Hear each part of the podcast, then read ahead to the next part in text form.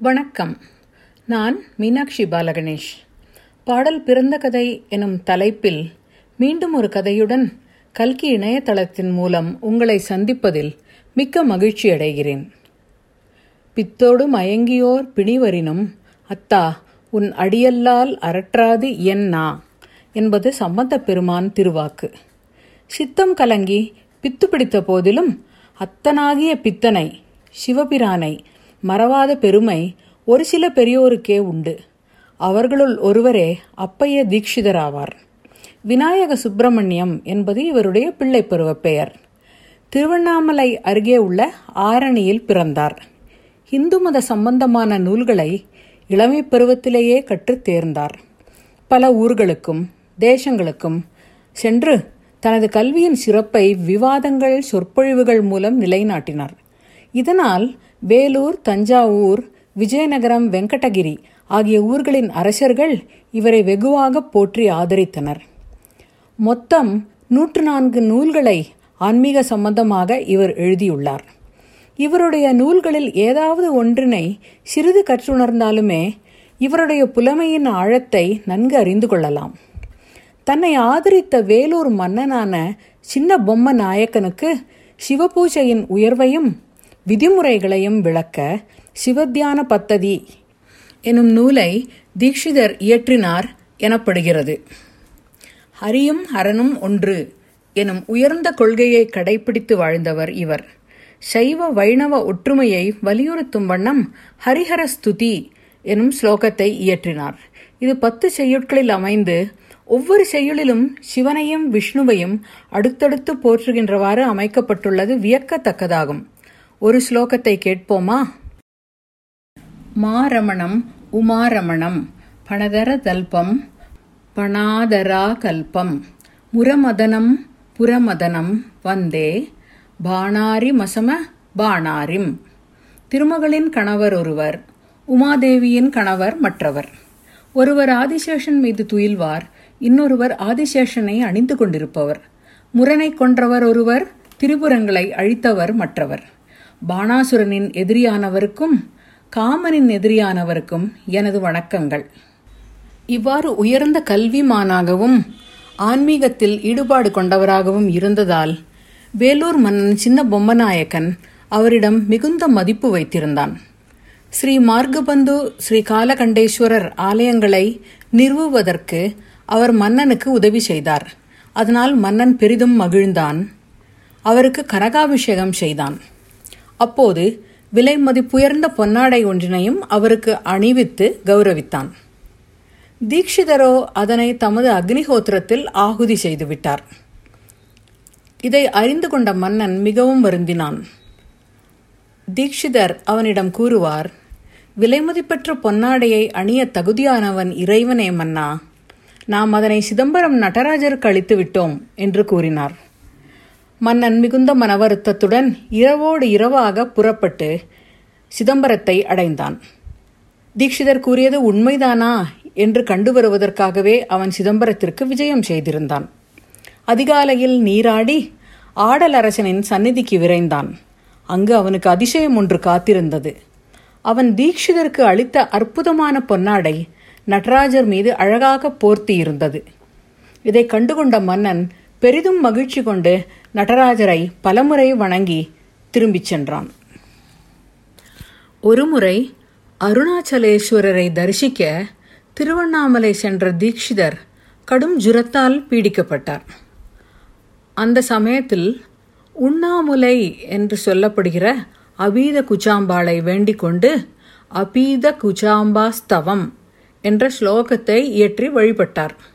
ஜுரம் நீங்கிவிட்டது. நலமடைந்தார். இந்த ஸ்லோகம் நோய்களை நீக்க வல்ல ஸ்லோகம் என்று கூறப்படுகிறது. இதிலிருந்து ஒரு ஸ்லோகத்தை கேட்கலாமா? ஆனந்த சிந்துலஹரி அமிர்தாம் சுமௌலே ராசேவினாம் அமிர்த நிர்மித வர்தி மகிஷ்ணோ. आनन्दवल्ली विदधेरमृदात्रगुच्छम्। अम्ब स्मराम्यहम् अभीतकुचेव पुस्ते। त्वं साक्षिणी प्रलयभैरवताण्डवानां त्वं शेषिणी सहरिदातृचराचराणां त्वं मोचिनी सकलसंस्कृति जालकानां त्वां ब्रह्मसंभितमपीतकुचे नमामि இப்படிப்பட்ட சிறந்த அடியாரான இவருக்கும் தம்மை பற்றியும் இறைவனுடனான தனது பக்தி பற்றியும் ஒரு சந்தேகம் வந்தது தாம் இறைவனிடம் கொண்ட பக்தி எந்த காலத்திலும் நிலைத்திருக்குமா மரண சமயத்தில் மற்ற இந்திரியங்களெல்லாம் கட்டுக்கடங்காமல் நோயிலும் வலியிலும் வேதனையிலும் கலக்கத்திலும் உழலும். அப்போது இறைவனை பற்றிய சிந்தனை தமக்கு இருக்குமா என சந்தேகம் கொண்டார். தமது சிவபக்தியின் நிலை என்னவென்று தம்மை தாமே சோதித்து கொள்ள எண்ணிக்கொண்டார். தனது சீடர்களிடம் சொன்னார் நான் ஊமத்தங்காயை தின்னப்போகிறேன் அந்த உன்மத்த நிலையில் அறிவு கலங்கி நான் உளறுவதையெல்லாம் எழுதி வைத்துக் கொள்ளுங்கள். என்று கூறிவிட்டு ஊமத்தங்காயை தின்றார். அவ்வாறே பித்து பிடித்த நிலையில் அவர் கூறியதையெல்லாம் ஷீடர்கள் எழுதி கொண்டனர். இதுவே ஆத்மார்ப்பண ஸ்துதி உன்மத்த பஞ்சாஷத் எனப்படும் ஐம்பது ஸ்லோகங்களாக வெளிப்பட்டவையாகும். பித்து பிடித்த நிலையில் பாடப்பட்டதால் உன்மத்தம் உன்மத்த பஞ்சாஷத் உன்மத்த பிரலாபம் எனும் பெயர் பெற்றது.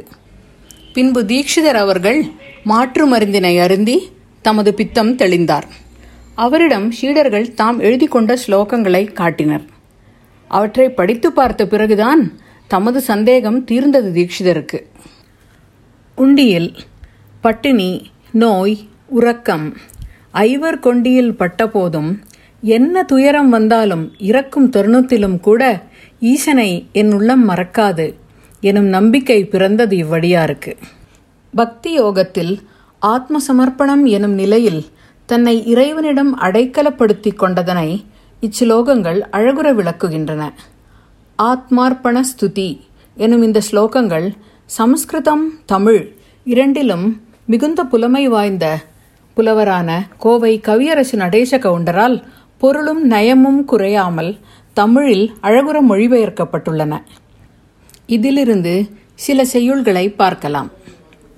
சிவபிரான் அருகம்புல் எருக்கமலர் ஆகிய எளிய மலர்களால் வழிபாடு செய்தாலே மகிழ்ந்து அதனாலேயே முத்தி அளிப்பவன்.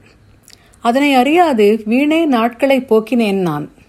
நானே எனக்கு பகையானேன் என உலகத்தார் செயலை தன் செயல் போல கூறுகிறார். எளிய வழிபாடுகளை செய்து இறைவனை அடையலாம் முக்தி பெறலாம் என்பதே இதன் பொருள். புல்லியல் எருக்கம் தும்பை கொண்டுன்னை பூஜிக்க நூலெலாம் புகழும். புல்லுவது அதனால் முத்தியாம் திருவை புன்மையே நிதை புல்லிய கரணவயத்தனாய் வீணாள் போக்கினேன். சிவசிவா நரகம் புல்லிய எனக்கே பெல்லரும் பகையாய்ப் பொருந்தினன். கரும்பனுக்கனலே அடுத்த பாடலில் மலைமடந்தையாகிய உமாதேவியை இடது பக்கத்தில் வைத்து கொண்டிருக்கும் சிவபெருமானிடம் அடைக்கலம் புகுவதே நற்கதி அடையும் வழி என்கிறார். நற்கதி அடைவதற்கு உரிய வழிகள் ஞானம் பக்தி கர்மம் ஆகியவை என்று சாஸ்திரங்கள் கூறும். ஆனால் அவற்றை உணர்ந்து கடைபிடிக்க மிகுந்த பிரயாசைப்பட வேண்டும். அவற்றை அறிய முடியாதவர்கள் கல்வி இல்லாதவர்கள் என்னதான் செய்வார்கள்? உடல் பொருள் ஆவி ஆகிய எல்லாவற்றையும் உனக்கே அடைக்கலம் என்று இறைவனிடத்தில் சரண் புகுந்து விடுவதே எளியவர்களுக்கு முக்திக்கு வழியாகும் என்று சரணாகதி தத்துவத்தை மிக மிக எளிமையாக விளக்குகிறார். இன்றே என்னாவிதனை உடலுடைமையாவனமற்றுளவற்றோடும் நன்றே அர்ப்பிக்கின்றேன். மலை மடந்தை தனை இடங்கொள் நாத. நாயேன் நின் தூய நிலை தெளியேன். கருமங்கள் செய்ய யோக நிலையில் நிற்க ஒன்றேனும் பலனல்லேன் துணையிலேன் சரண் உனக்கே உருகின்றேனே.